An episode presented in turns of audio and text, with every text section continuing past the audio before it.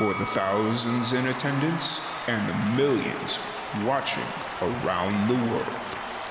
We are live and amplified. So let's get ready to podcast. Fire it up.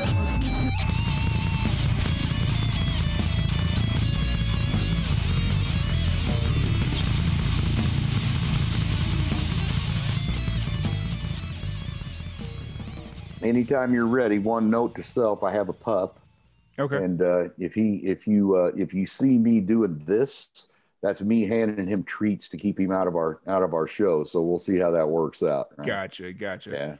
Yeah, That was the one thing that I was really surprised I didn't break down and get while I was in quarantine was a new pup.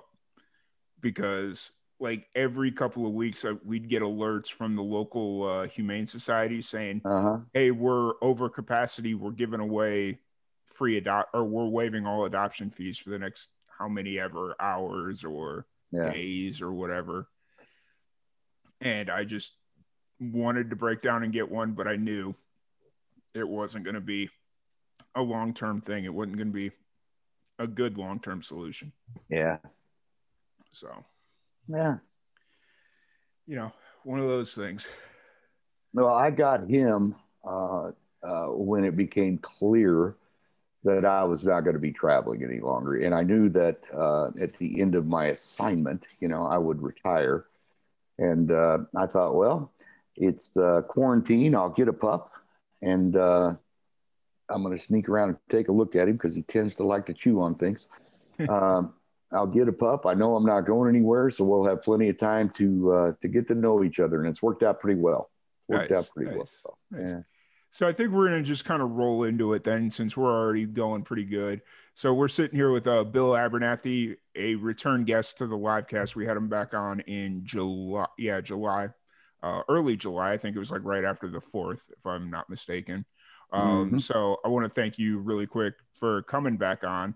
I was actually uh, kind of concerned because, like, when you first put in the uh, request, there was a few other people that had put in requests around the same time that had said or didn't realize they had already been on the podcast and i thought that Uh-huh. might have been the same situation and then i went and read like the thing and it was like nope he definitely know or definitely remembers or you know like realizes that this is a the same podcast he had been on way back when but you know it's it's one of those things where it's like i just get a little paranoid sometimes where it's like you know Yeah. Right. Well, to be honest with you, I, I remember when we talked before, we had a really good time. Yeah. And, uh, um, you know, when you do as many of these a- as we do, uh, you and I both, uh, the really good ones kind of stick in your mind. And, and this Oh. was certainly one of those. So I was Well, uh, thank you very excited that uh, we were able to do it again. So really cool. appreciate that and actually kind of a funny story to segue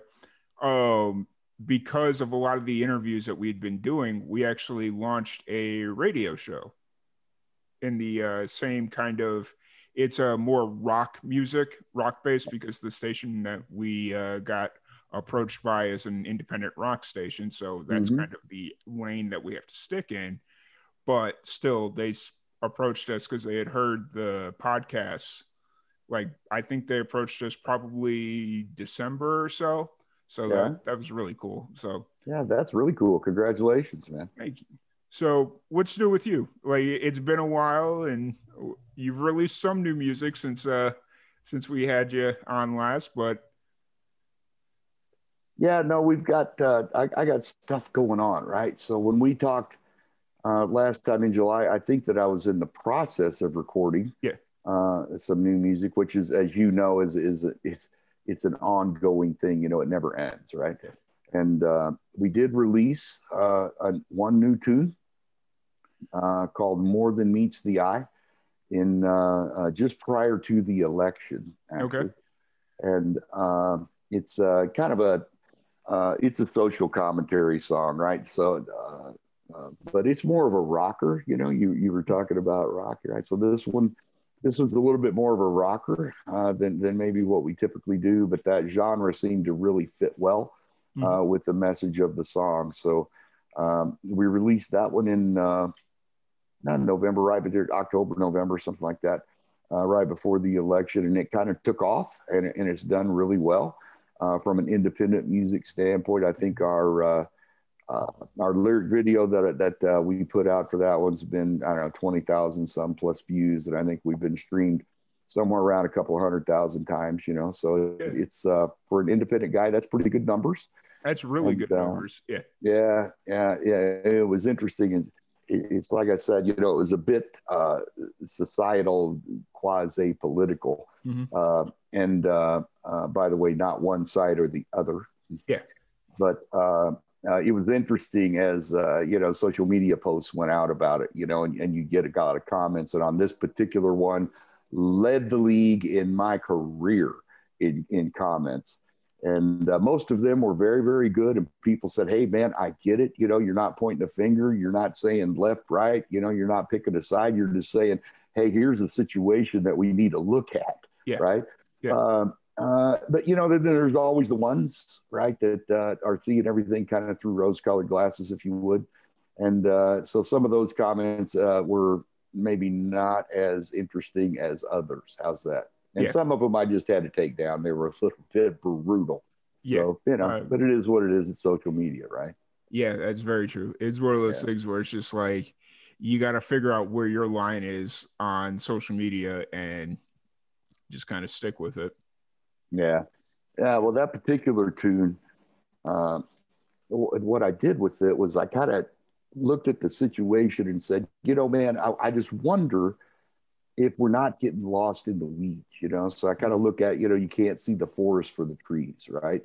And uh, with with what's going on in society today, from political standpoint, societal standpoint, economic standpoint, I wonder sometimes if we don't look so closely at the details of what's going on that we forget to kind of take a step back and look at the big picture, right? Yeah. And uh, that's really what that tune's all about. So it's not really pointed one way or the other, left, right, up, down, doesn't matter. It's really more of a maybe we should just clear the fog a bit, take a step back and see what's going on across the whole picture, you know? Yeah which is why which is why we called it more than meets the eye. So yeah, yeah. it's a you know it.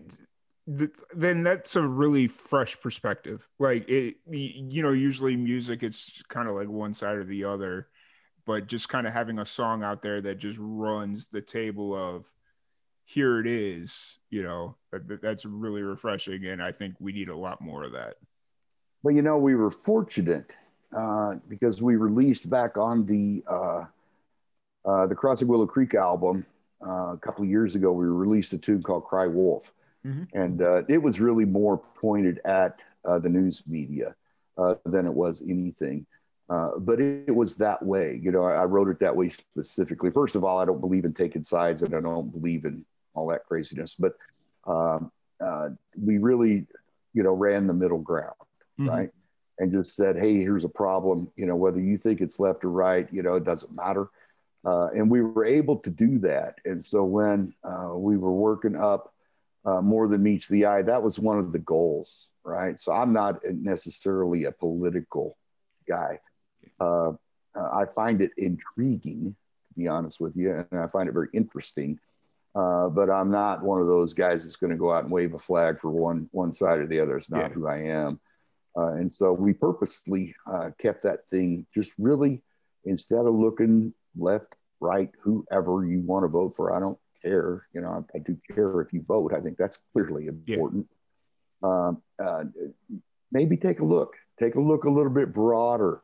You know, use a wider lens. You know, try to try to see a little bit more than than uh, maybe what's jammed down our throats on the 24/7 news cycle. So yeah, uh, and we were able to accomplish that for the most part. So I, I was pretty happy with it. I was very happy with the response that we got. Yeah, absolutely. So that song uh, dropped back in October. Wait, right? End of October? Mm-hmm. Because you, you threw me off a little bit when you said right before the election. I was like, well, I mean, I guess technically. Well, yeah, October it was a couple of weeks the, before the election. So I guess that was the end of October sometime around, and I don't remember okay. the exact date. So, so that's been out for a while now, and you've been getting really good reviews on it. And uh, you said you dropped a lyric video. Uh, it is it kind of or what what was the original plan when you released it what did you kind of see yourself doing just singles or were you working towards an album or like what, what's kind of the plan yeah so it's the first cut uh, mm-hmm. of the new project and when when i went into the studio and started working with uh, all the guys the producers and you know all those folks uh, i played them through you know just rough cuts of uh, and the dog the dog's hungry just saying uh, of, of here's the songs right mm-hmm. and uh, you know then we talk through you know the way that i think that they should sound and what genre they should be and that kind of thing and and as soon as uh, collectively you know all the folks that are involved in the production and all the all the musicians and all the folks that we use as soon as they heard this one they said we got to take those other songs and put them on the back burner yeah you've got to fast track this one and, and get it out so um, uh, it's rare, you know, when you do a, uh, a music project, as I'm sure you're aware, uh, you know, you have to go through that that voting to see, okay, what's the first single and what's yeah. the first one we're going to release and all that. In this particular case, there was no vote. It was just, okay, you're doing this. We're going to record this song and we, we will have it out in October. Yeah. Done. And, uh, you know, it worked out pretty well. So, uh, you know, we got that one out, and that was kind of the first new stuff that we put out since the uh, Crossing Willow Creek stuff. And now, um, I think I mentioned to you earlier, if, if my voice dies, uh, I've been in the studio and I probably have headphone hair because yeah. I literally just got home. Uh, but uh, I've been in the studio today, finishing up three more. Yeah. three more tunes that that will be released, and I think I'm going to take those four and, and, release them as an EP. Okay. Um, but I'll probably, uh, as opposed to, uh, and this is a, a, pilot, a trial, if you would, right? Uh, instead of cranking out, you know, 12 songs on an album, I think what I'm going to do is just focus on on uh, getting singles out, mm-hmm. and then uh, I'll I'll put a compilation of, of those singles together later as a hard copy. But uh, um, again, I'm just going to try it and see yeah. how it works. but uh, yeah, no, I'm having a lot of fun with it. Pretty interesting project, really. Uh, I have no name for this yet. Gotcha. Uh, of the project, so I uh, uh, it's four really variant, different styles of music. Okay. Right. So this is the value uh, of being a singer songwriter because you can write in whatever genre you want. Yeah. Right? Yeah, absolutely. And so we have the more than meets the eye, which is really, I mean, it's a rock song. I mean, it's got like really driving drums and you know, screaming guitars and and and all that. Uh, the other songs that we have uh, that'll be coming out, one of them uh, is is a, another a bit of a social statement um, that uh, is just called the world's foremost authority on everything. Right? Okay. So these this is, these are people that I know, yeah. right? And these are people you know, and these are people that we see on you know on television and on the internet. Everybody has a friend like this. You know, they always say if you're if you're at uh, Thanksgiving dinner and you don't know who the crazy uncle is, it's probably you, right? So we all know this guy, right? Yeah. We all have somebody in our lives that is the world's foremost authority on everything, and and uh, uh, when I was uh, uh, putting down the, the music for that, it was, uh, I decided to make it your country, just pure country. Hell, I even went out and bought a banjo. I haven't played a banjo in 30 years, right? I went out and bought a banjo because that was the sound that I thought uh, that particular tune needed. So I, I, was actually looking at that uh, you uh, recording the banjo that you'd posted on Facebook earlier yeah. today. Yeah, yeah, yeah. That's the, uh, um, yeah. I, I played the banjo when I was a kid. Yeah. Uh, learned how to play it to impress a girl whose dad was a bluegrass guy.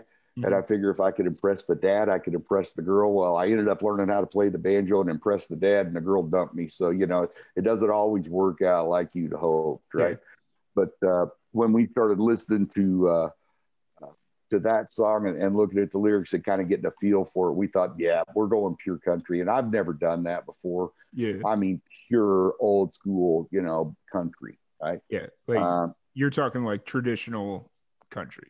Oh yeah. Oh yeah. So, uh, uh, but we're having fun with it. We were we were working on uh, the, the, vocals and stuff on that today, and uh, I think it's probably going to be done um, in another session or two uh, when we get into the, the, mixing and all that. And so we have uh, on this project we have the rocker, which is more than meets the eye, and now now we've got the world's foremost authority on everything um, that is really country. And then I'm doing a a tune that I didn't write uh, but is written by a guy named uh, Gary Burr. He's a great Nashville singer songwriter. And uh, he uh, had written this song that's called A Thousand Wild Horses. Okay. And uh, I, when I heard it, he plays it, you know, kind of mellow country, right? Mm-hmm. And I'm listening to the lyrics and I'm going, oh my God, this song is perfect. You know, it's one of those songs that you hear it and you wish I, I should have written this, right? Yeah. Because what he does is he draws an analogy um, to all of our baggage. You know, we all have it, right? Whether it be a past relationship or, you know, anger management issues or, you know, really bad decisions that mm-hmm. you made in the past, might be an addiction thing, whatever. Um, and, and we carry that baggage, you know, with us uh, throughout our lives and it, and it, and it effectively becomes kind of who we are, right? Yeah. Um, he draws an analogy in this song that that baggage is like a thousand wild horses running behind you, hell bent on running you down, right? So how do you manage that baggage? You know, how do you uh, how do you deal with it? And and uh, it's a great it's a great song. And uh, again, you know, the the recording process for that is, is I go in, you know, with with a guitar and a microphone, you know, and I play the song. Mm-hmm. And uh, you know, everybody then kind of listens to it. And then, you know, I kind of give them a little bit of a feel, you know, on, on what I think.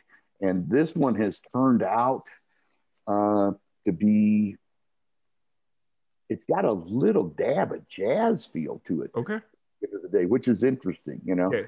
Uh, and so again, you know, try to try to hit different genres, and uh, uh, that one I, I, just love the lyrics to that song, and okay. Uh, uh, I'm pretty excited about it. And then I have a new uh, uh, a new one that I've written um, that uh, is uh,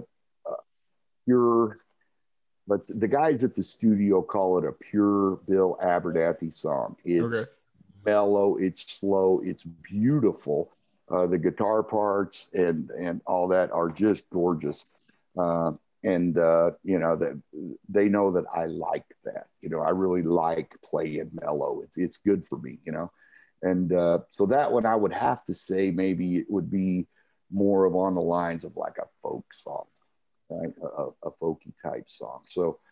Uh, and those four songs we're hitting four different genres so you know value of, of singer songwriter you can you can show that versatility what yeah. you do so i'm excited about it yeah absolutely and so is that kind of the continued plan moving forward is just to be that wide range or do you see yourself as like show venues start to open up and you get to get out and play you'll kind of start to hone in on one specific genre yeah that's not who i am no you know okay. uh, no it's really not uh, and and it's cool and i'm not saying that that's a good thing or a bad thing uh, but it's really not uh, not something that that i like to do um, you know, I mean, I could rock it up, you know, I could blues it up, I could do all that, right? And I do throughout the course of, you know, my my all my music and all my stuff. Uh, but as far as saying I'm going to go out and play a two hour rock show, yeah, could I? Yes. Just because you can doesn't mean you should, right? So I like that versatility, and I found, uh, particularly with my uh, audience and fan base, you know, across the globe, but they also kind of like that versatility because they don't really know what's coming, mm-hmm. right? Uh, look, it's another Bill album. Well, what's it going to be? Is it going to be singer songwriter stuff? Is it going to be this? Is it going to be that? What's he going to be talking about? Um, and and I enjoy that. It keeps it fresh and interesting for me to jump around. Uh, and the guys that play with me, uh, to be honest with you, they're far better musicians than I am. I mean, just far better, right? but they also enjoyed the fact that hey we're going to jump from kind of a, a jazzy bluesy gig and we're going to go into some folk music or maybe we're going to jump into some country rock or some folk rock or yeah so they enjoy that as well so i, I I enjoy that versatility. And to be honest with you, I write that way. Yeah. So if I'm going to record what I write, it's just going to be what I write. So, It keeps it it keeps it entertaining. Like it, Yeah. you know, you're not playing the same set night after night when you're when you do get out to go play. Yeah, yeah. You know, a, a lot of times, like on my tour that I did last year, um, you know, it was a solo tour, so I just did it by myself, Mhm. right? And the versatility to be able to adapt to the environment and to adapt to the crowd and kind of change Mhm. um, midway through the through the the show, right? To adapt more to where you are and what the folks are really responding to. There's a lot of value to that in, instead of just going out, you know, full band and, and saying, okay, here's our set list. We're going to play these 15 songs, whether, you know, or, or die. Right. Yeah. So uh, there's a lot of versatility to it. I, I really enjoy that. Yeah, absolutely. So, uh, since the last time we had you on, there's a something big's changed for you. You officially retired, and so now you're essentially a full time musician. Uh, yeah. or do you I consider that- yourself a full time retired musician a retired full time? I don't. I don't know how you'd word that, but well, I'm still trying to define it. okay. Right. So I think the, the last time you and I talked, we were whining about our nine to fives, right? So here Yeah. we are in quarantine and we're locked up and we're, you know, doing nothing but Zoom meetings and stuff all day long. And, and, uh, you know, it just sucks, right? It, it just sucks. And so in November 17th, November 17th, I ended uh, in retirement my 43 and a half year career uh, with a global company Mhm. and uh, very fortunate, great company, great career. Uh, got to do a lot of really cool things. Got to meet a lot of really cool people. Been all over the world uh, doing what I did, and um, uh, it was a great career. A lot of friends, a lot of good folks. We still we still stay in touch. right? Um, and then, you know, the, the music had always been something else that I did. You know, I can't really say that it was a hobby because I did so much of it, you know. Yeah. But uh, yeah, it was always something else, and so I always had to find time, you know.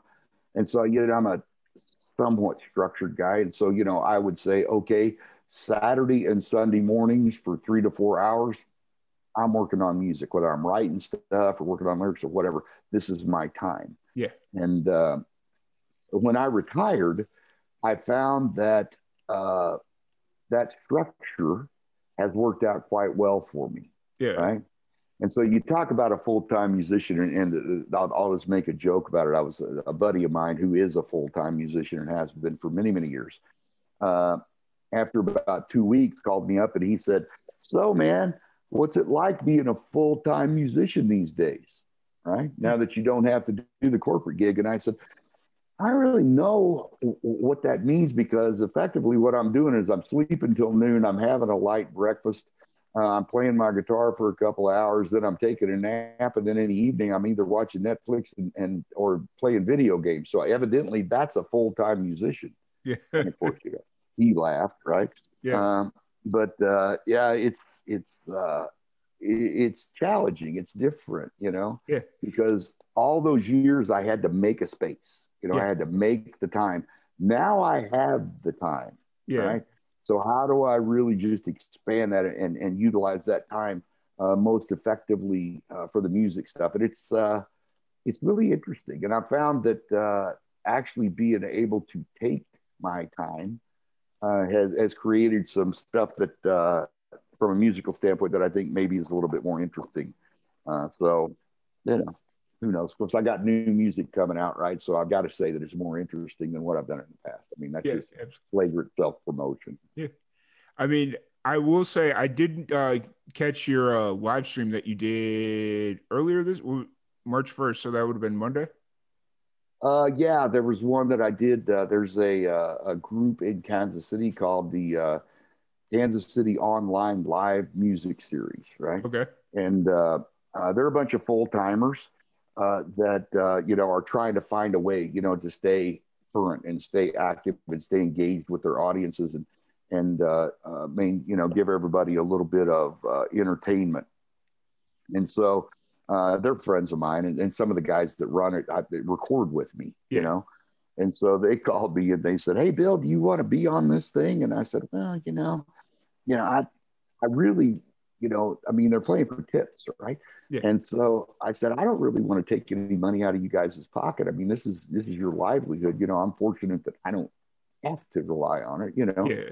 And uh, they said, no, no, no, no, no, man, come on and play. Come on and do a couple of shows. So I've done uh, two or three for them. I think the one that you saw was probably the latest one.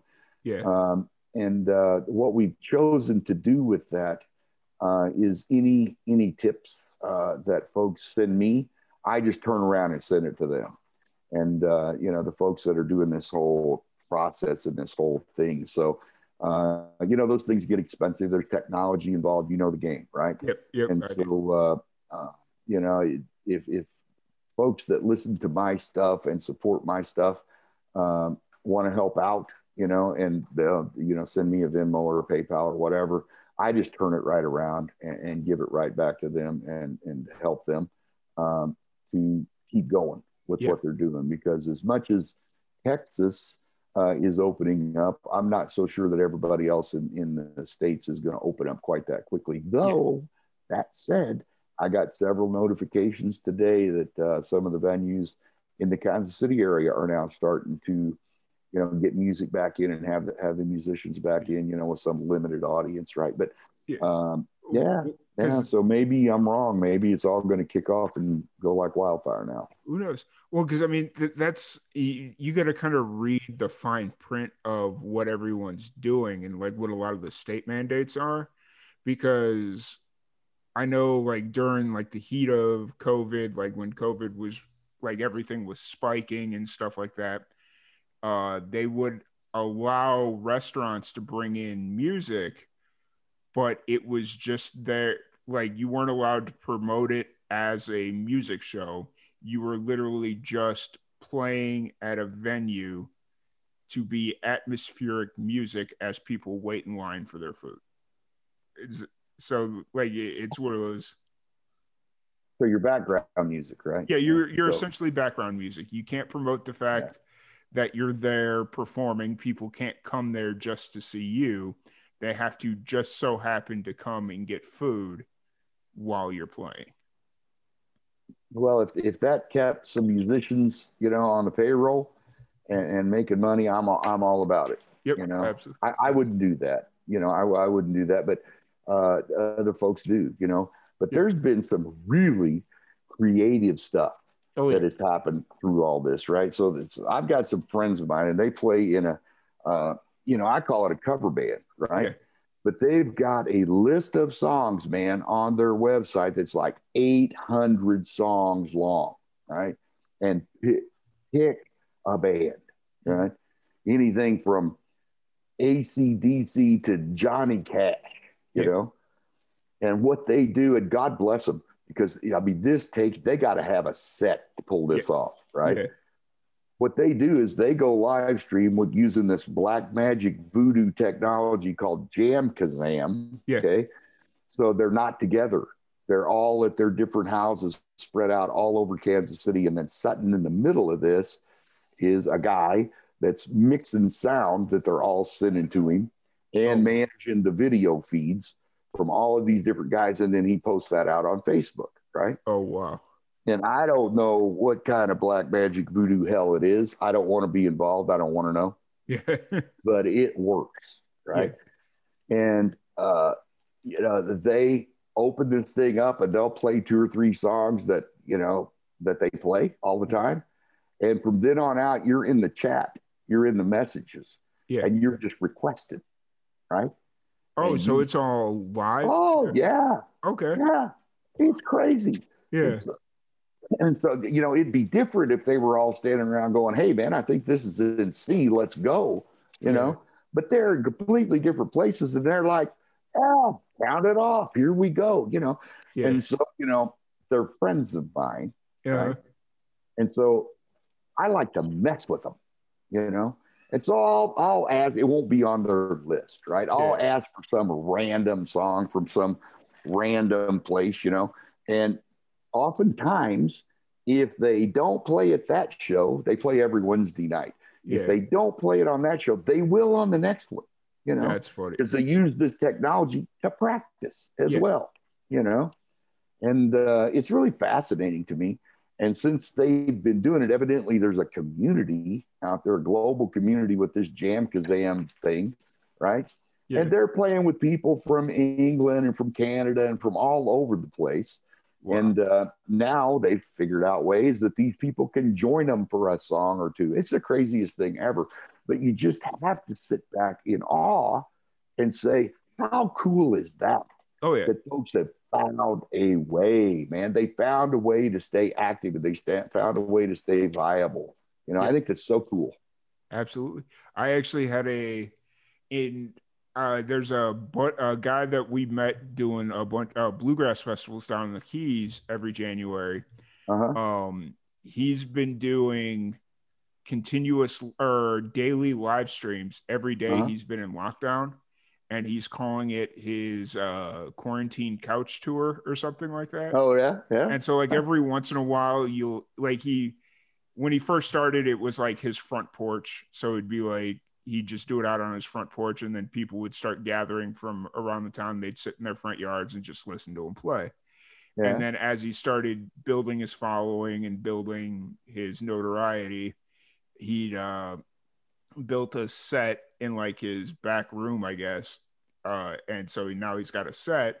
And then just for spice of life, every once in a while he'll go play at a friend's friend's place. Just yeah. so it's like a couch tour.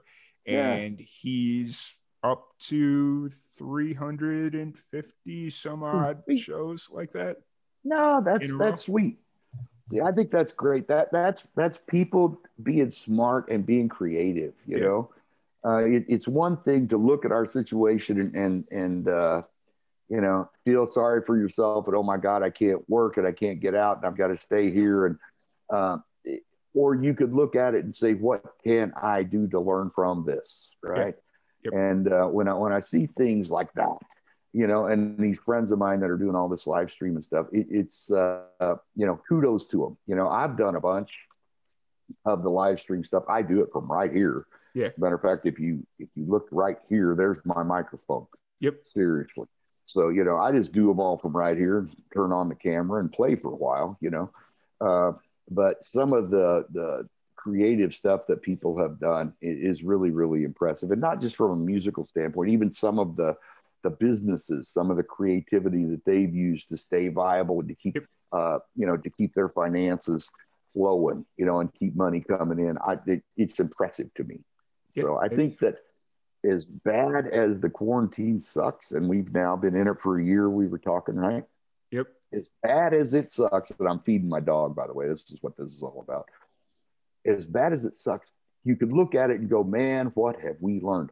I'll guarantee you, I have learned a ton uh, about technical stuff. Yep. Right. Because you have to. Yep. Right.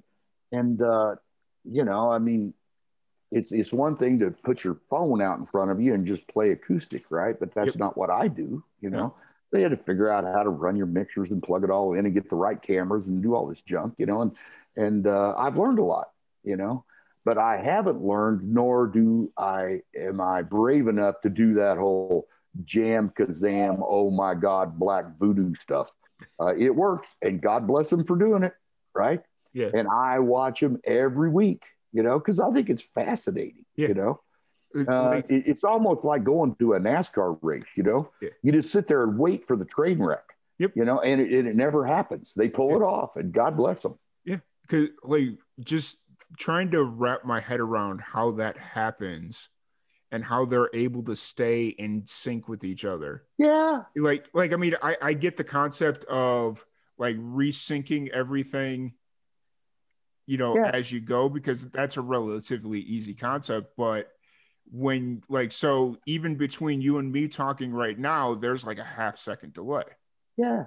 You've got And- latency. It's technology. It is what it is. and in music that half second is everything like for a Yeah. conversation it's not that crazy it's like oh it just sounds like a natural pause but if you start playing guitar and then your bass player is a half second behind you yeah that, that that's Yeah. and how they do it is fascinating to me. And and and to be honest with you, I'm a bit of a butt. I'm a bit of a butthead, right?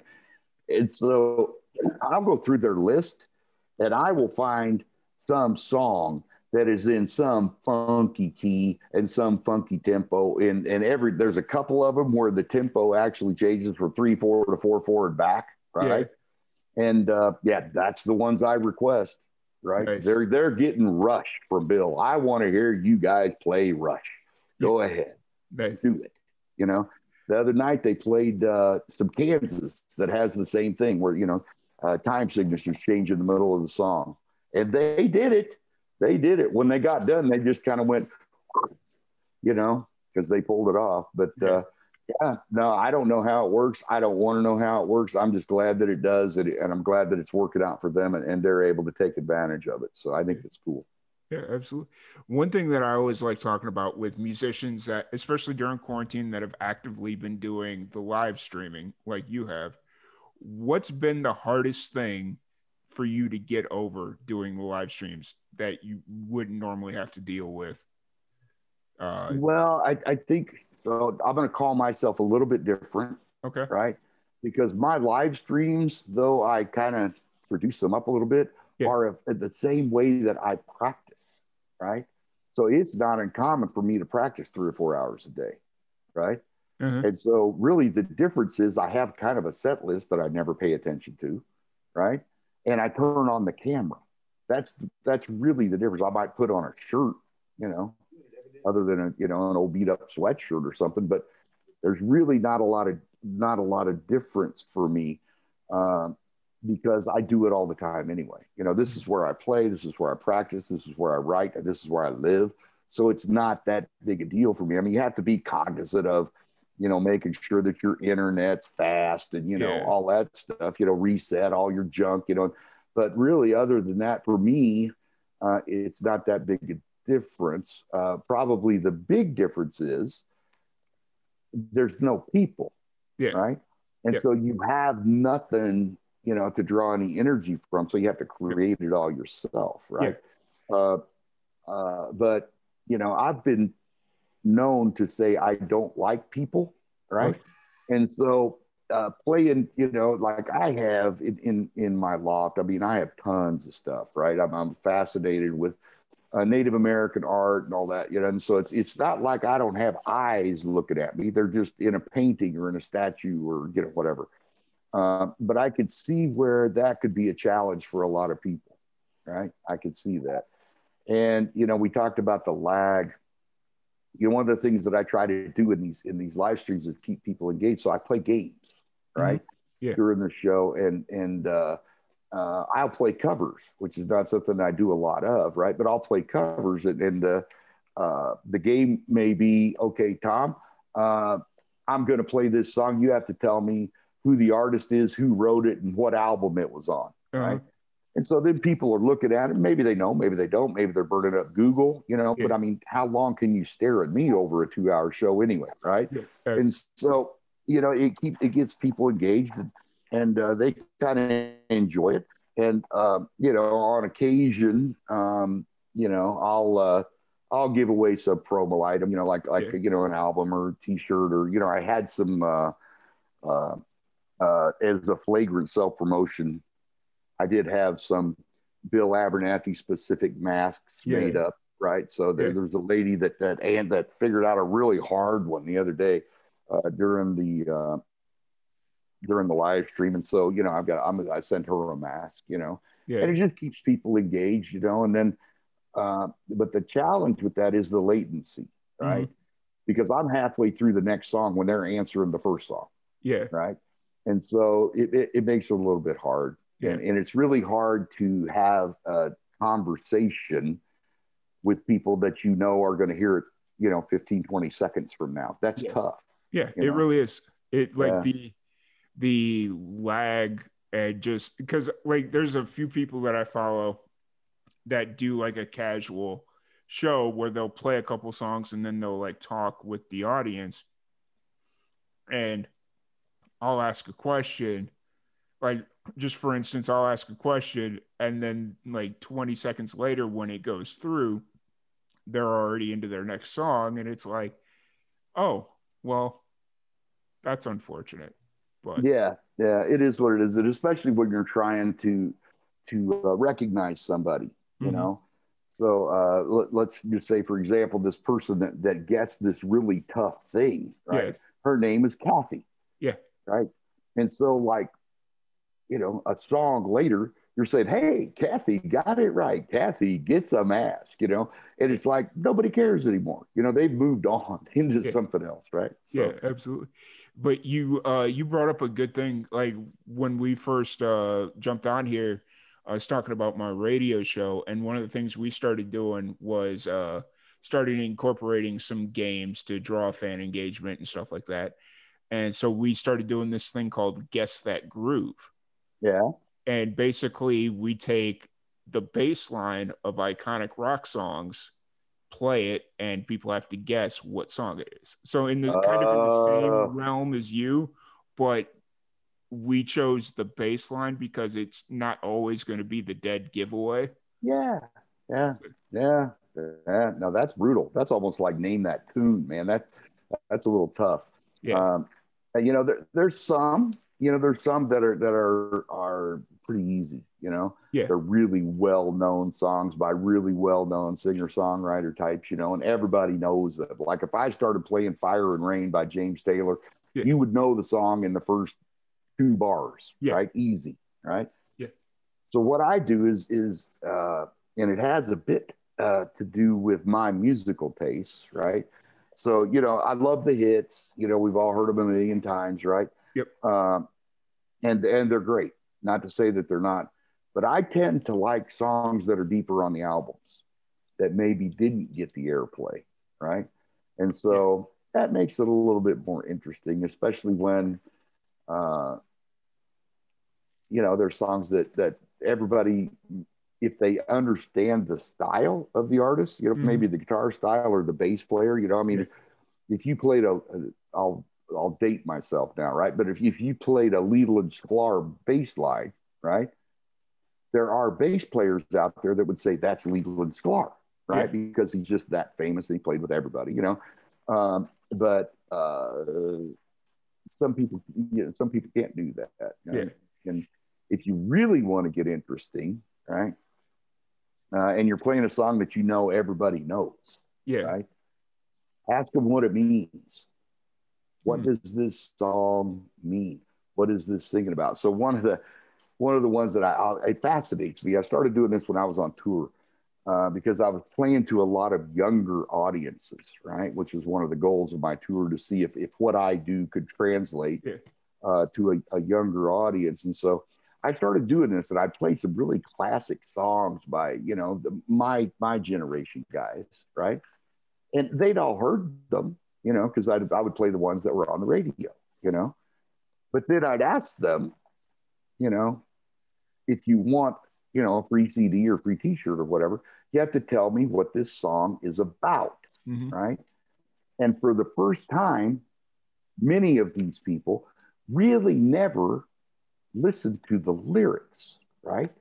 I mean, they might even know the lyrics, but they didn't analyze them to try to figure out what the heck the, the artist is talking about. And the best one ever, the best one ever, and it happens every show, okay, is Jackson Browne, okay, mm-hmm. classic artist, right? Been around for forever, has great hits, right? But if you play Jackson Browne's Rosie, you know this song? Mm. Uh, it sounds familiar. Okay, so if you play Jackson Browne's Rosie and you say, okay, everybody's going to know it's Jackson Browne. I mean, the song says Rosie all over it, right? Yeah. Everybody's going to know that. But what is the song about, right? Mm-hmm. And then people lock in and they focus. And I remember I was playing in St. Louis, and and uh, there were some people that I knew from from my corporate gig, right? That were there and they were all engaged. They were trying to figure this out, you know, because what the hell is this corporate guy doing? He's up here playing guitar and telling stories and talking about songs and what is it all about? And I remember I'm playing through Rosie, okay, and the lyric goes uh, in the uh, this is Worf, by the way. I'm, I'm he's going to gain 20 pounds during our interview here tonight. Uh, but the the lyric in the uh, in the chorus goes, "Rosie, you're all right. You wear my ring. When I turn out the lights, I've got to hand it to me. Looks like it's me and you again tonight, Rosie." Yeah. Right. Well, we all know who Rosie is. Here's Rosie. Right. But nobody put that together. And I'm up playing and I'm talking about this, and it fascinates me to watch the audience, especially when they get really engaged and they're really locked and loaded. You can tell they're trying to figure out what that's about. Yeah. And there was this one cat. This was a big old guy. He was probably, I don't know, six four, like 260, all cut and buff and, you know, really, you know, rough and tumble looking, you know. Yeah. And he's really focused in. And all of a sudden, Rosie, you're all right. You wear my ring. When I turn out the lights, I've got to hand it to me. And he just goes, Oh my God. You know, and it was freaking great. You know, it was great. But see, that's an example of, of different ways, you know, that you could engage people, you know. Yeah, Absolutely. Yeah. You'd mentioned that um, you don't usually do a lot of cover songs, but uh, during the uh, quarantine and doing like a lot more live streaming, you bring them in every so often. So, what's been your favorite cover song to perform, Uh, oh my God. Uh, or or well, better some of them, better question? yeah. What I'll have to tell you my most- favorite one. What has been the most challenging cover song for you to play? Okay, so that's an easy answer. Okay. Okay. And so I did this thing uh, right at the very beginning. I still do it a little bit um, uh, to support local businesses, right? Mhm. And so the gig is is that you know people would send me uh, a uh, a song that they wanted to hear me play. Pick a song, doesn't matter. Okay. And I would then record and make a video of that song, post it on Facebook, right? Yeah. And in return, all I asked for them to do was go and support a local business, you know, buy something, take out, or, you know, get something from their website, buy a gift card. And people did it. And it was really cool. And then as it went on, it got harder and harder, Yeah. you know. So people that knew me and know my stuff, you know, they were they were picking like, oh, you know, play Our House by Crosby, Stills and Nash. Yeah. I'm good. That I could pull off, right? Then it got more interesting, right? hmm And so I got a request to play a song. Now, you know me, you know my music, right? I'm an acoustic guitar player. Yeah. That's what I do, right? I got a song, a request to play Meatloaf's Two Out of Three Ain't Bad. Okay. Now, I'm not a fan, just saying nothing wrong with Meatloaf, but if you're a fan, more power to you, you know. Yeah. But if you look at the lyrics of that song, they make no sense, Yeah. right? I mean, they don't make any sense at all. But this person was supporting the local business, and that was the gig. You know, I'll play anything that you want me to play, you know, as long as I'm not going to get, you know, kicked off of Facebook for it, right? Yeah. And there were a few of those, by the way. Yeah. But, uh, uh, you know, I'll play it, but you got to support, right? With this person, you know, they went out hundred dollar gift card or something, you know. And so I've got to do this song, you know, Meatloaf's two out of three ain't bad. So I did it. You can find it on Bill Abernathy, singer songwriter. It's out there. But I will have to tell you that I had a little bit of fun with it. I kind of turned it into a parody, if you would, because the lyrics are so bad.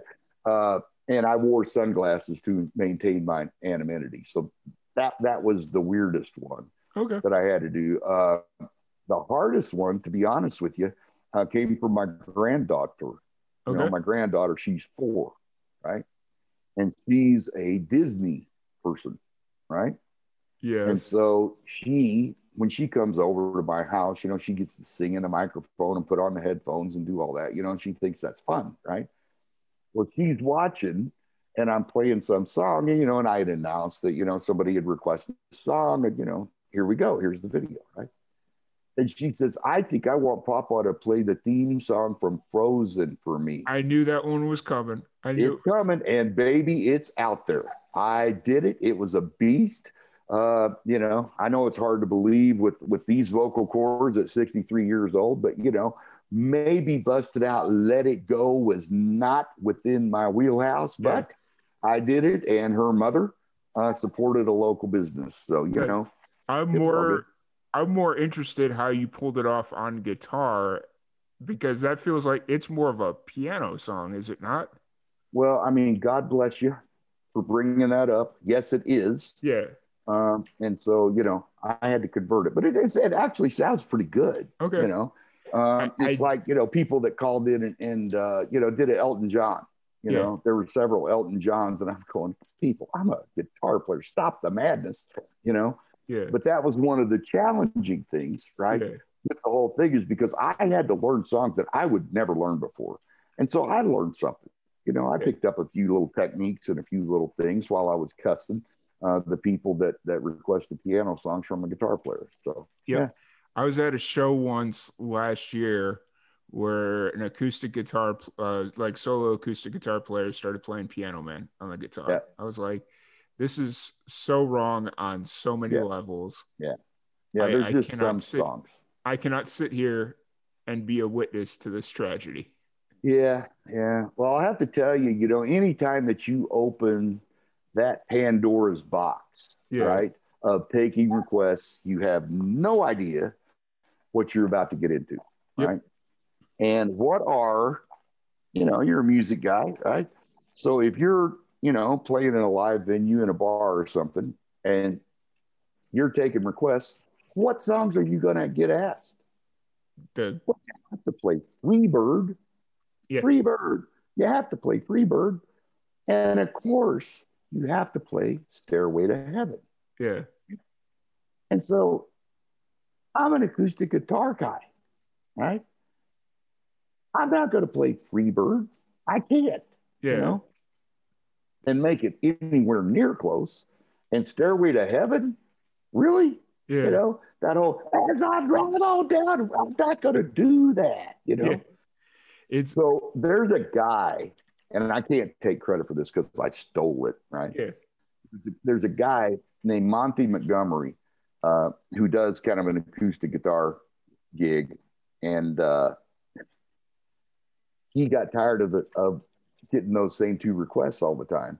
So what he did was a mashup of the two songs, hmm and he calls it "Stairway to Freebird," right? Oh no. So you play "Stairway to Heaven," Yeah. right? And you sing Freebird lyrics. It's freaking spectacular. I did it. It was fun. It's out there. Bill Abernathy, singer songwriter on Facebook, Stairway to Heaven or Stairway to Freebird. Ladies and gentlemen, you too can Nice. enjoy this mashup. It's interesting. Yeah. That's awesome. I'm gonna have to check that out because I definitely did not see that. Uh, well, you have to dig in. There's a bunch of those things out there. You know, I, I did a, a lot of those. So it- When I was live when I used to live out in New Mexico, there's a musician that I had met and we did a little bit of work together. And he absolutely hated Freebird with a passion. He hates the Oh, song yeah. with a passion, as I'm sure many live performing musicians do. Uh, and so I knew it got under his skin. So anytime he was having like a rough show just to try and ease the tension, I would catcall Freebird as Yeah. I'm like walking out of the building. yeah, And yeah. It would always go for a good laugh, but he's laughing for a different reason than everybody else is laughing. Of course, right. So- It's like uh, you know, back in the day, right? The the one, you know, there'd be some cat in the back of the room yelling, "Play Rippling Waters." I don't even know that song, but there was always some guy, Rippling Waters, you know, Okay. whatever, you know. Yeah. I did enjoy uh, uh, when I was on tour. You'll get a kick out of this. It was actually in Texas. Okay. Uh, I was playing in Houston, okay. and uh, there were a bunch of people there that were somewhat familiar with my music, and there was a dude in the back, uh, and and I'm gonna I'm gonna use a little bit of a stereotype, so don't Okay. don't don't. This this is a story, right? I'm not Yeah. trying to depict the news, right? Uh, there was a guy in the back, you know, and he was a cowboy. You know, he had on the jeans and the boots and the hat and the whole nine yards, right? And he was listening, right? He was really into it. And uh, uh, about I don't know two three songs into into the show, he yelled out, "Hey Bill, can you play that that song about that hot mess in a red sequin dress?" Well, this is my song called "Can't Go Back," right? Yeah. And there is a line in there uh, that talks about a hot mess in a red sequin dress. And I was kind of impressed with that. Number one, that he listened to the song, and number two, that he actually he didn't know the title of the song, but he knew one yeah. of the lines of the song. So that was that was fun for me. Yeah. Nice. That's a, and that was down in Houston. You said. Yeah, it was down in Houston. Uh, I don't remember which venue, but yeah, no, it's a good time. Good time down in down in Houston. Yeah. Texas. Texas I, this I do remember about the venue. I had to park two blocks away at home. My gear two blocks. Yeah. That, that I was pretty excited about. Yeah. Yeah. And that, I that's one reason why I stay away from going to shows in city settings, just for that exact reason. It's like, even if, like, I don't play music, I don't pretend to play music, but just that idea of having to walk two blocks carrying video equipment. It's like, oh yeah, nope, ain't doing it. Ain't ain't doing it. Yep. So. Yeah, no, it was brutal, and and uh, fortunately, that was a plug and play. So all I had to carry was my guitar. Yeah, I got you. Everything else was taken care of. There there were a few shows where, uh, uh, you know, I had to do the whole gig, and and that's that's a bit brutal. But that yeah. particular night, um, of course, as you can see behind me, I have, I have a few uh, and uh, I play in a lot of alternate tunings, and I okay. refuse to tune on stage. So whatever tunings I'm playing in that night is how many guitars I take. Gotcha. So, so since you brought it up, uh, last time I know we had talked about the wall of guitars that is behind you. Uh, have you added anything new to the wall, or is it all pretty much? Well, I'm going to move the camera. Oh, over there in the corner you have to the see banjo. it through my microphone. Yep. Is my banjo. Yep. Uh, and so I've added the banjo uh, uh, because I needed it for the world's foremost authority on everything song. There's a Stables plug. Uh, but uh, uh, that one I've added. Uh I haven't bought any other new ones. Yeah. Um, because the ones that I want, uh I can't find. You know, okay. they're you know I'm old man. You know, I my hair didn't turn this gray and my and my forehead get that big in use, right? So yeah. Uh, the, the guitars that I look for are a little hard to come by, and so gotcha. when I find them, I'll buy them. But just to go out and buy a new one is not something I'm going to. Yeah, just to go buy a new one to buy a new one doesn't seem necessary. Yeah. Or uh, I got I got enough. You know, hell, I got three. I got three 12 strings hanging up there. I got two nine strings. I've got three six strings if I can't make the right noise and a banjo, if I can't make the right noise with those, plus the ones that aren't on the wall, like my Les Pauls and, and all those, yeah, uh, yeah, I should probably give it up. Um, maybe that's a little too anal retentive. You can't I, make the noise with that kind of guitars. Yeah, I remember the first time I saw somebody play. I don't even. Th- I think it was more than a twelve string guitar. I think because I think maybe it was a sixteen.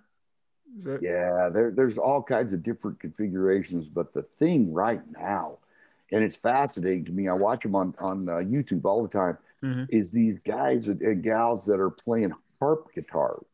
Okay. Right. So part of it looks like a guitar. Yeah. Right.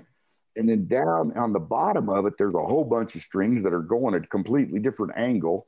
And then up here, there's this bow looking like thing that's got a bunch of strings on it and they're like playing along, and this is bass and this is treble, and now I love it. I think it's beautiful, right? It's great sound. Yeah.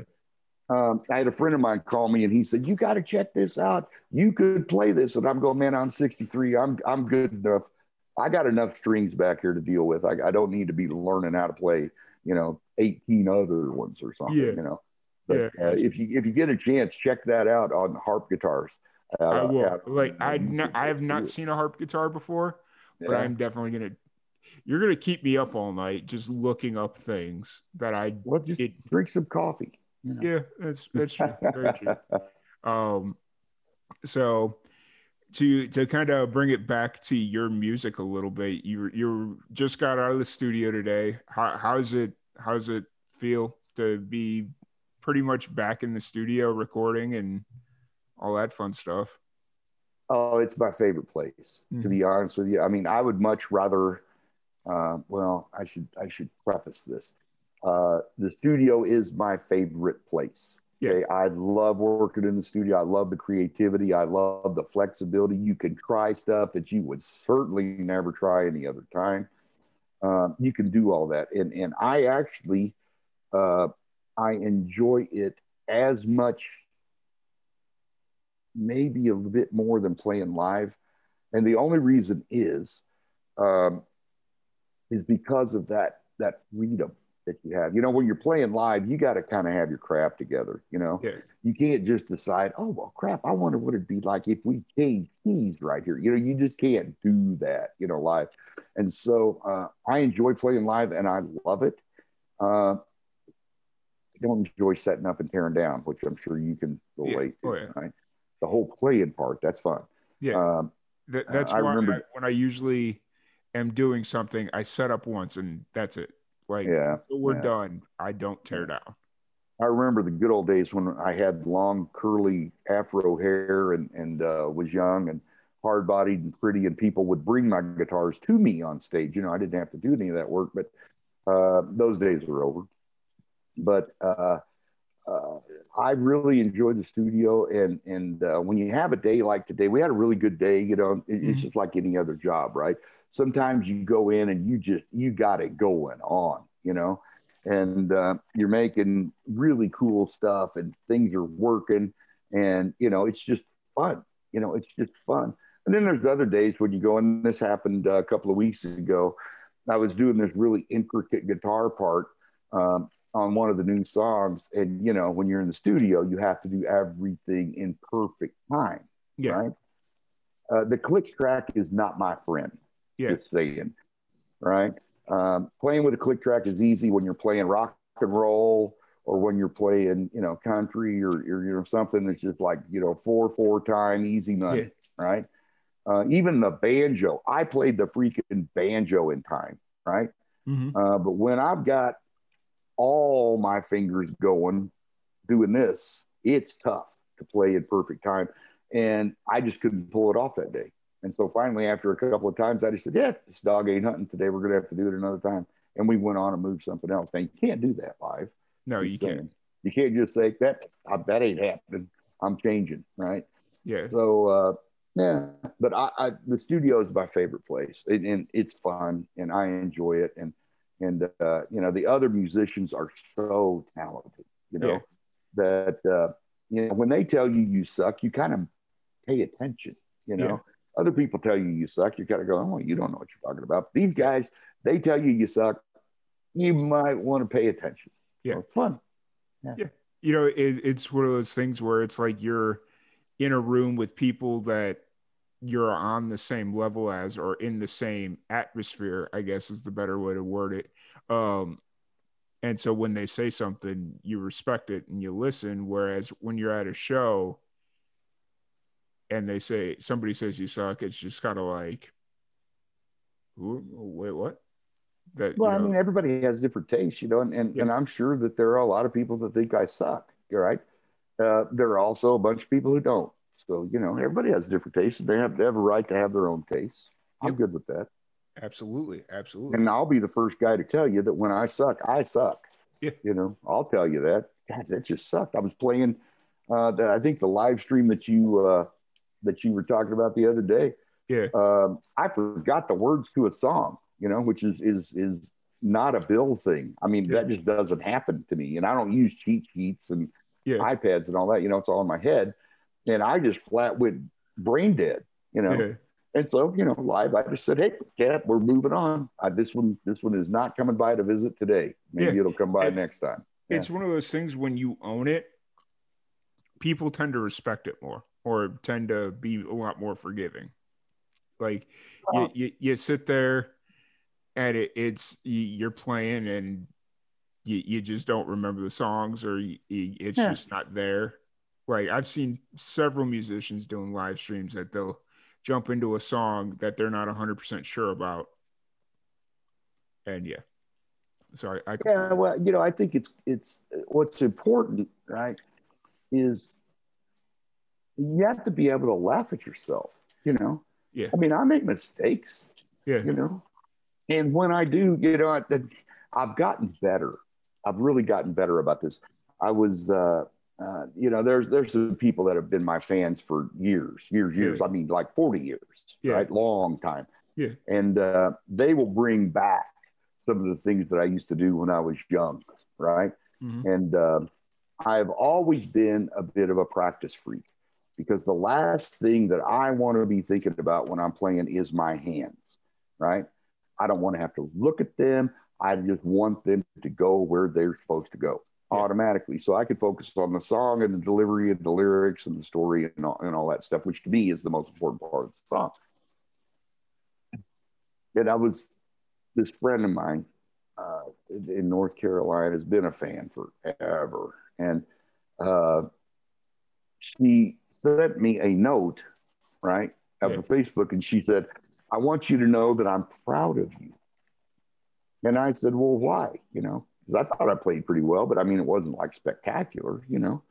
And she said, I saw you make a mistake and you didn't go, which was what I would do when I was a kid. I'd make a mistake and go, boom, you know, just like that. Yeah. I didn't do it. So, you know, I'm better now. Yeah. Maybe I don't care as much or anyway, whatever.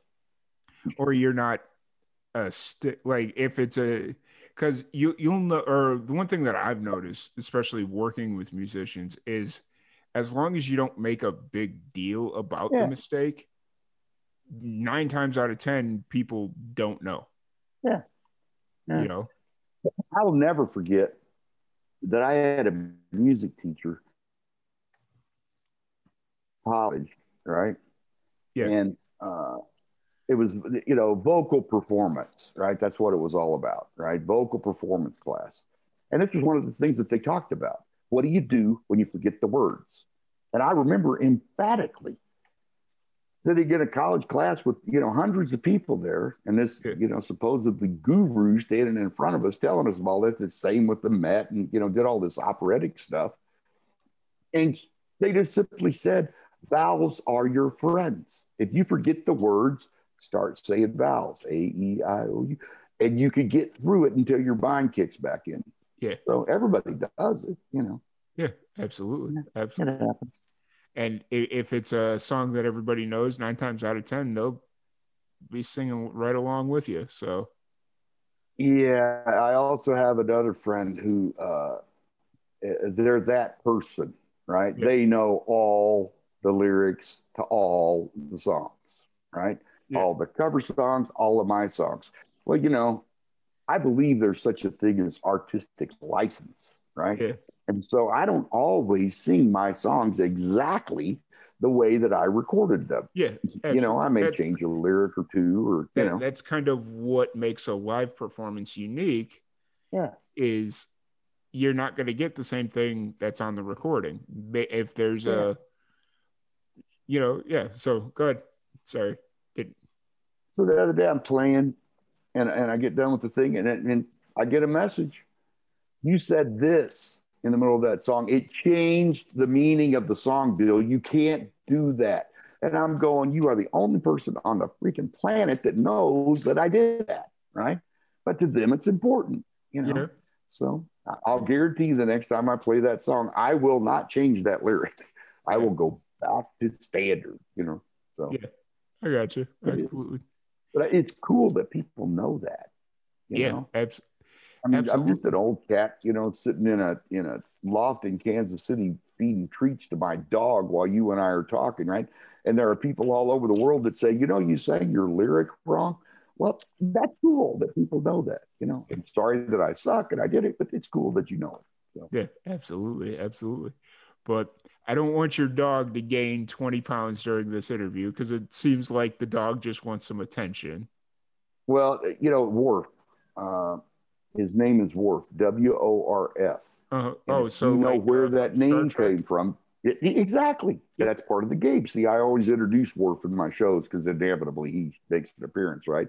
Yeah. But if you know where that came from, right, that's extra bonus points, and so you get stuff, right? So I'm Yeah. not sending you stuff, but, you know. um, yeah, but he's uh, he's got what I call the zoomies. You know, this happens. You know, Yeah. about twice a day he just goes ballistic. He's nine month old pup, right? Yeah. and uh, he he's uh, he's he's in zoomy mode right now. So Ah, yeah, Gotcha. Right before bedtime, right before he passes out, he's got to go burn off that last little bit of energy. Yes, he does. That's a fact. That's a fact. Yep. Now, Worf. That was all my dad's doing. Because of him, we watched all all the different Star or uh, Star Trek uh, series, the original series, Deep Space Nine, Next oh, Generation. Yeah. yeah. You know all that stuff. So yeah, if uh, well, I'm going to sound like a nerd, but what the hell, right? Yeah. Um, if our society would watch Star Trek, yeah, and understand the concepts behind what Star Trek was talking about, we would be a better society. Just oh, say it. I believe it. You know, Star Trek. Uh, you know, Roddenberry and and and those folks. You know, they were really visionaries, and and uh, you know some of the the racial stuff. You know that we have uh, today. They covered back in the '60s. Yep. You know, yep. and uh, uh, it really. Of course, I'm a sci-fi guy. You know, yeah. I love science fiction, and and uh, you know, we now have you know what some people are calling cancel culture, mm-hmm. uh, which is directly out of 1984, George Orwell, you know. And, and so, you know, I draw all these correlations to next time we sit down and do a podcast.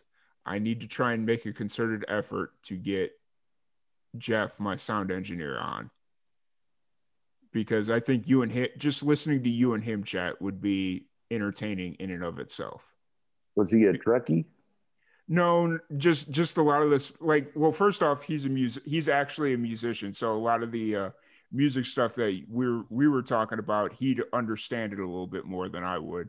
But he quotes Orwell, uh, like uh, 1984 and all that stuff. Uh, Star Trek, I'm not hundred percent sure, but nah. I wouldn't be surprised if he was. So, nah. well, you know, if I, when we do that, um, I'll have to remember to wear my shirt right? Uh-huh. So I have a shirt, a T-shirt that was given to me by a fan because there's a in the in the uh, song "Cry Wolf." Yeah, uh, there's a reference to George Orwell uh-huh. in in that song, right? And a friend of mine sent me a shirt that just said, "Can we please make George Orwell fiction again?" You know, because we see so much of it, you know. Yeah.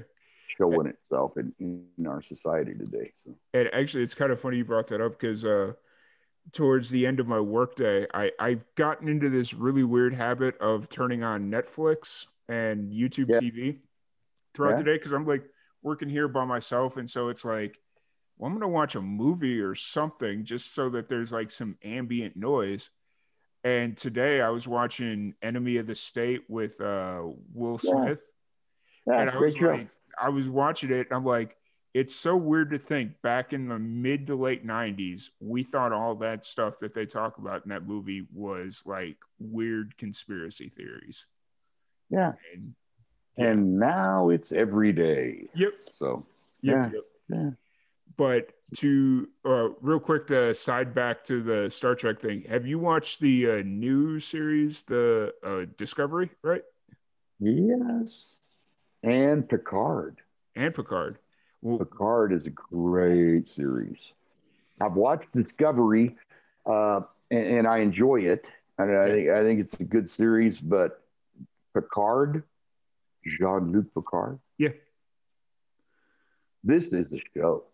I mean, okay. it's really, really good. So it, it invests some time in it. Yeah, it's good. I, am gonna have I now that you brought that up, I forgot that that was a thing but now that you brought it up, I do remember seeing all the ads. No, no, it, it's a, it's uh, um, well, you know, I mean, we've been in quarantine for a year. What else you had to do, right? Now, there's, I mean, only there's, only so, much guitar I can play. So there's only watch the or the uh, Tiger King.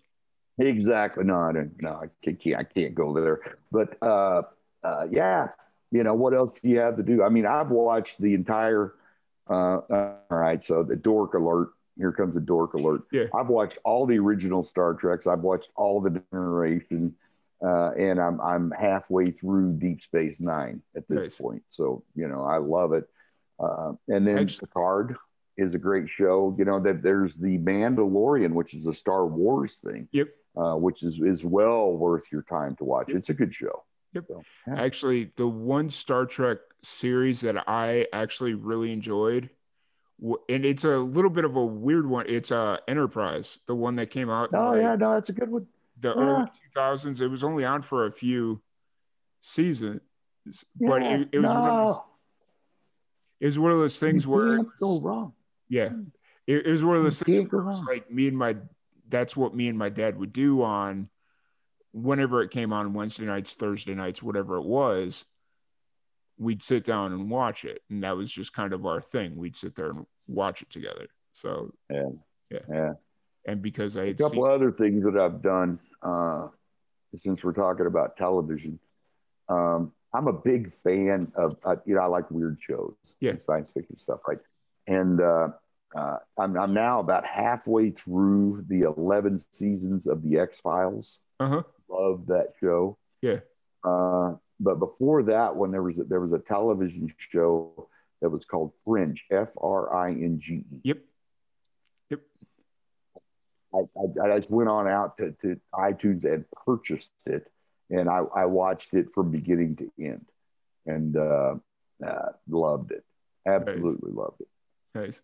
Yeah. I I've been watching uh the Waco uh series. It, it's like one of those short, like six episode series, and being that I'm in Waco, I watch it way more than I should. Like I've watched this like four or five times just during Yeah. quarantine.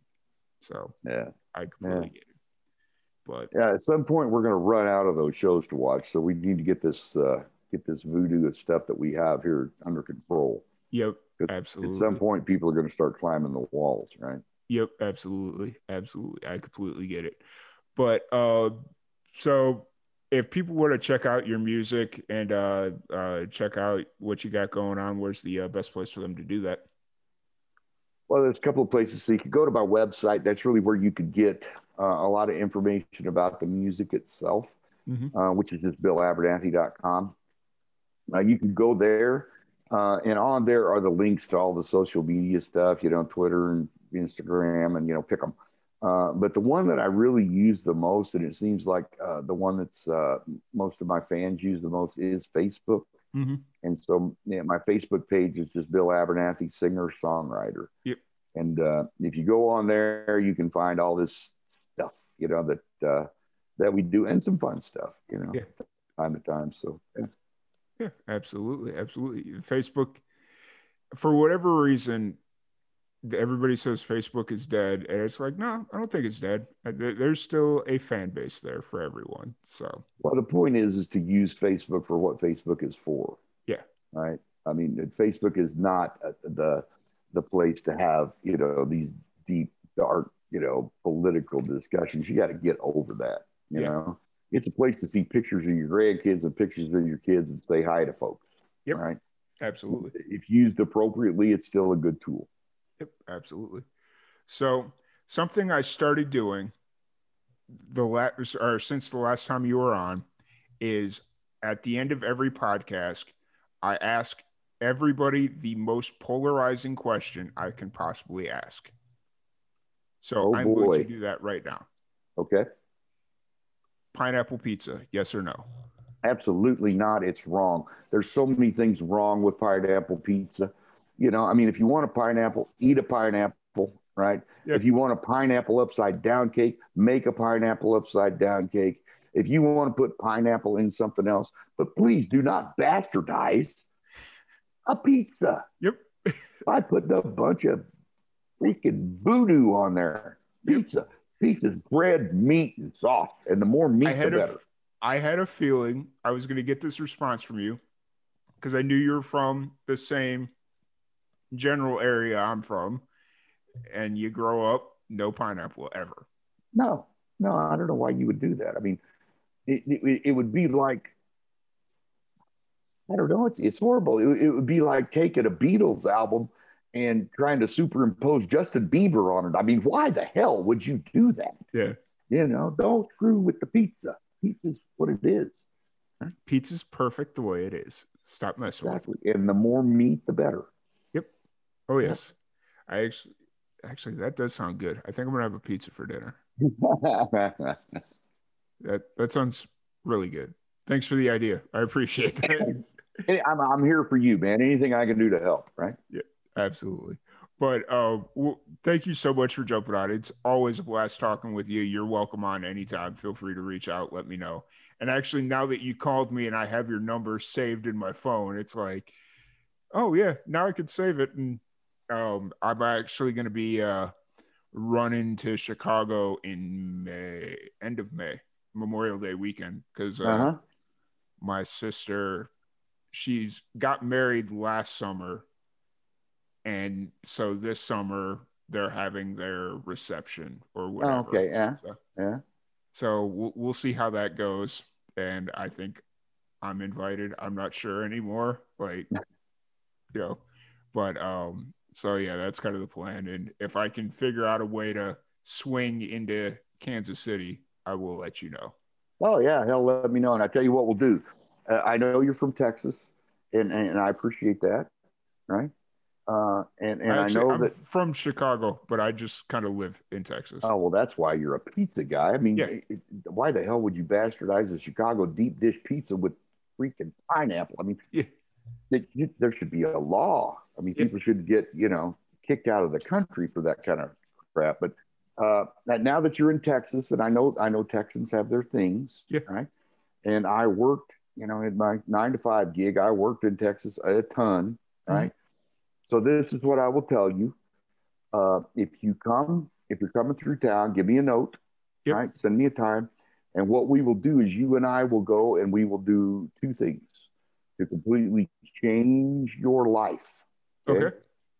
First of all, we will have Kansas City barbecue, which is ten times better than Texas barbecue.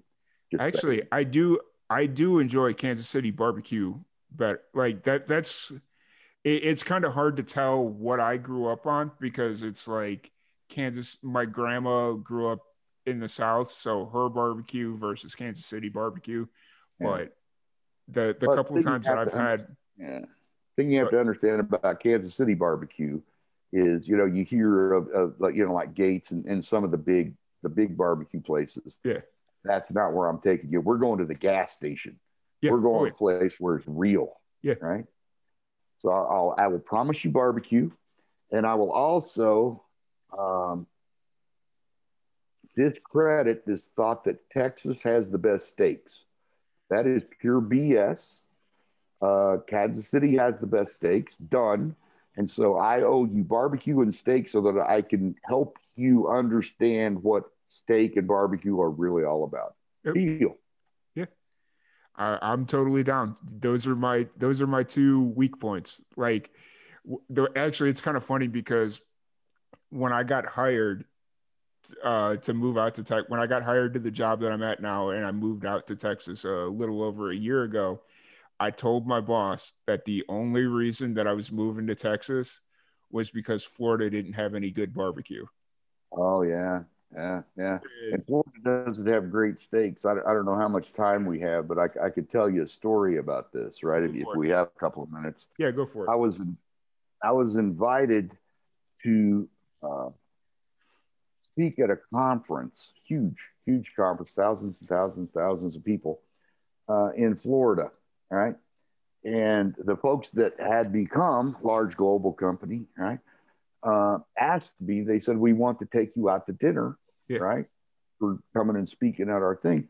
What do you like? And I said, I'm a steak guy. Yeah. And they said, We will take you to the best steak place in Orlando. It'll be the best steak you ever had in your life, right? April Fools. So we go to this place and it's cool. Yeah. It's cool. I mean, this is the whole pickup, you know, they pick you up on the, the limo and you know, you go to this place and you yeah. know, it's cool. Some dude's name. I mean, it's cool. And you you walk in, and it's open fire pit that's you know. Uh, 50 feet long and 12 feet wide. And you yeah. can smell all the different smokes and all the different woods and all the stuff. And I'm going, this has got potential, you know? So they come out, you know, it's one of those restaurants where they bring you a tray of meat, you yeah. know, and you pick, you pick your steak. Yeah. You know, that's, yep. this is the steak that I want, not that cut this steak. I want yeah. this steak, right? Yeah. he brought this steak out and it looked pretty good. And so, you know, I'm talking to the guy and, and uh, I had noticed that I'd seen, you know, in the air in the airplane magazines and ads, right, that this is the best steak in Orlando, you know. And so I asked him, I said, How do you guys know that you're the best steak place in Orlando? And he said, Oh, well, we're just the best. We have, you know, 24 day dry age, blah, blah, blah, blah, blah, blah, blah, you know, Yeah. all this stuff. And I said, Well, that's all cute, you know, but the place down the street that I ate last night had, had the same thing, right? Yeah. So how are you guys saying that you're the best? And he said, Oh, well, we have the best chefs and the temperature of the grill is just perfect. And yip, yip, yip, yip, yip, Yep. Nope. And I'm going, Well, that's cute. But the place that I went last night said the same thing, right? How do you know you're the best? And he said, I'll tell you our secret. And I thought, well, maybe, you know, I've guilted this cat into actually telling me something. And I said, so what is your secret best steak place in Orlando? And he said, we fly our steaks in fresh every day from Kansas City. Done. Bill's a winner. yep. I got you. True story, You know, man. it's fun. So to, kind of stay on the steak thing, the first time I had really good steak uh, was in South Chicago. There's this uh, restaurant called Bogarts. I've been there. Yep. Very good. Yeah. It, you know, it was just one of those things where uh, when I was in uh, junior college, I was a pretty avid bowler. And Yeah. so we had a men's league that I was in where we would, uh, it wasn't gambling, but anytime you made a mistake, you had to pay a penalty. Uh-huh. And so basically, at the end of the year, we take all the money from all the penalties and we'd go treat ourselves to a very nice steak dinner. Uh-huh. And the uh, one year we went to Bogarts, and that steak was Yeah. really good. Yeah. So Yeah. Yeah. So when you come to Kansas City, I'll take you to a place called the Majestic, okay, uh, which is my favorite steak place in town. nice, I'll even buy, awesome. I'm, which will be I'm painful. But It'll be a little painful there at the Majestic, but it'll be worth it. We'll have a good time. Well, you're you're lucky because I actually enjoy a good New York strip steak. Yeah. That that's kind of my cut, but I also enjoy T-bones too. So I'm kind of on both ends of the Yeah. you know. So Yeah. but Yeah. Speaking of steaks, got my mouth watering now. And So now you got to have a steak and a pizza, or you got to have steak pizza. no, I think I'm gonna go find some cheap skirt steak and make uh steak and eggs in the morning. So I think Ah, I'm gonna pizza good. tonight. And when I go to the grocery store in the morning, just go buy because that's usually what I do is I'll go buy like a cheap skirt steak and Yeah. fry it in the pan and just fry some eggs over it and it works. You know what would really be good on that skirt skirt steak with uh, eggs on the top of it? What's that? Pineapple. You need to add some pineapple to that. It'll change your life. Okay, th- this took a really weird turn because we went from no pineapple on pizza to putting pineapple on steak, and now I was being facetious, man. okay, Being Gotcha. facetious. gotcha. I couldn't pick up on that, but all right, I feel better. But um, Bill, it's been an absolute blast chatting with you, man. It's always a good time. Uh, feel free to hit me up whenever you want to come back on, and we can do it all over again. Oh, good. Your timing is fantastic because my treat bowl just went empty. So Worf's eating the whole bowl of treats. So he, Oh no. man, okay. his, his next uh, event may be interesting. But yeah, no, no, don't. we always have a good time. And I was serious about that, man. If you're coming through Kansas City, give me a little heads up and we'll do some stuff. It'll be fun. Yeah, absolutely. Because uh, you know, it's one of those things where for the radio show, we uh, we travel. Like right now, we're not doing a lot of traveling because different states have different regulations and whatnot. Right.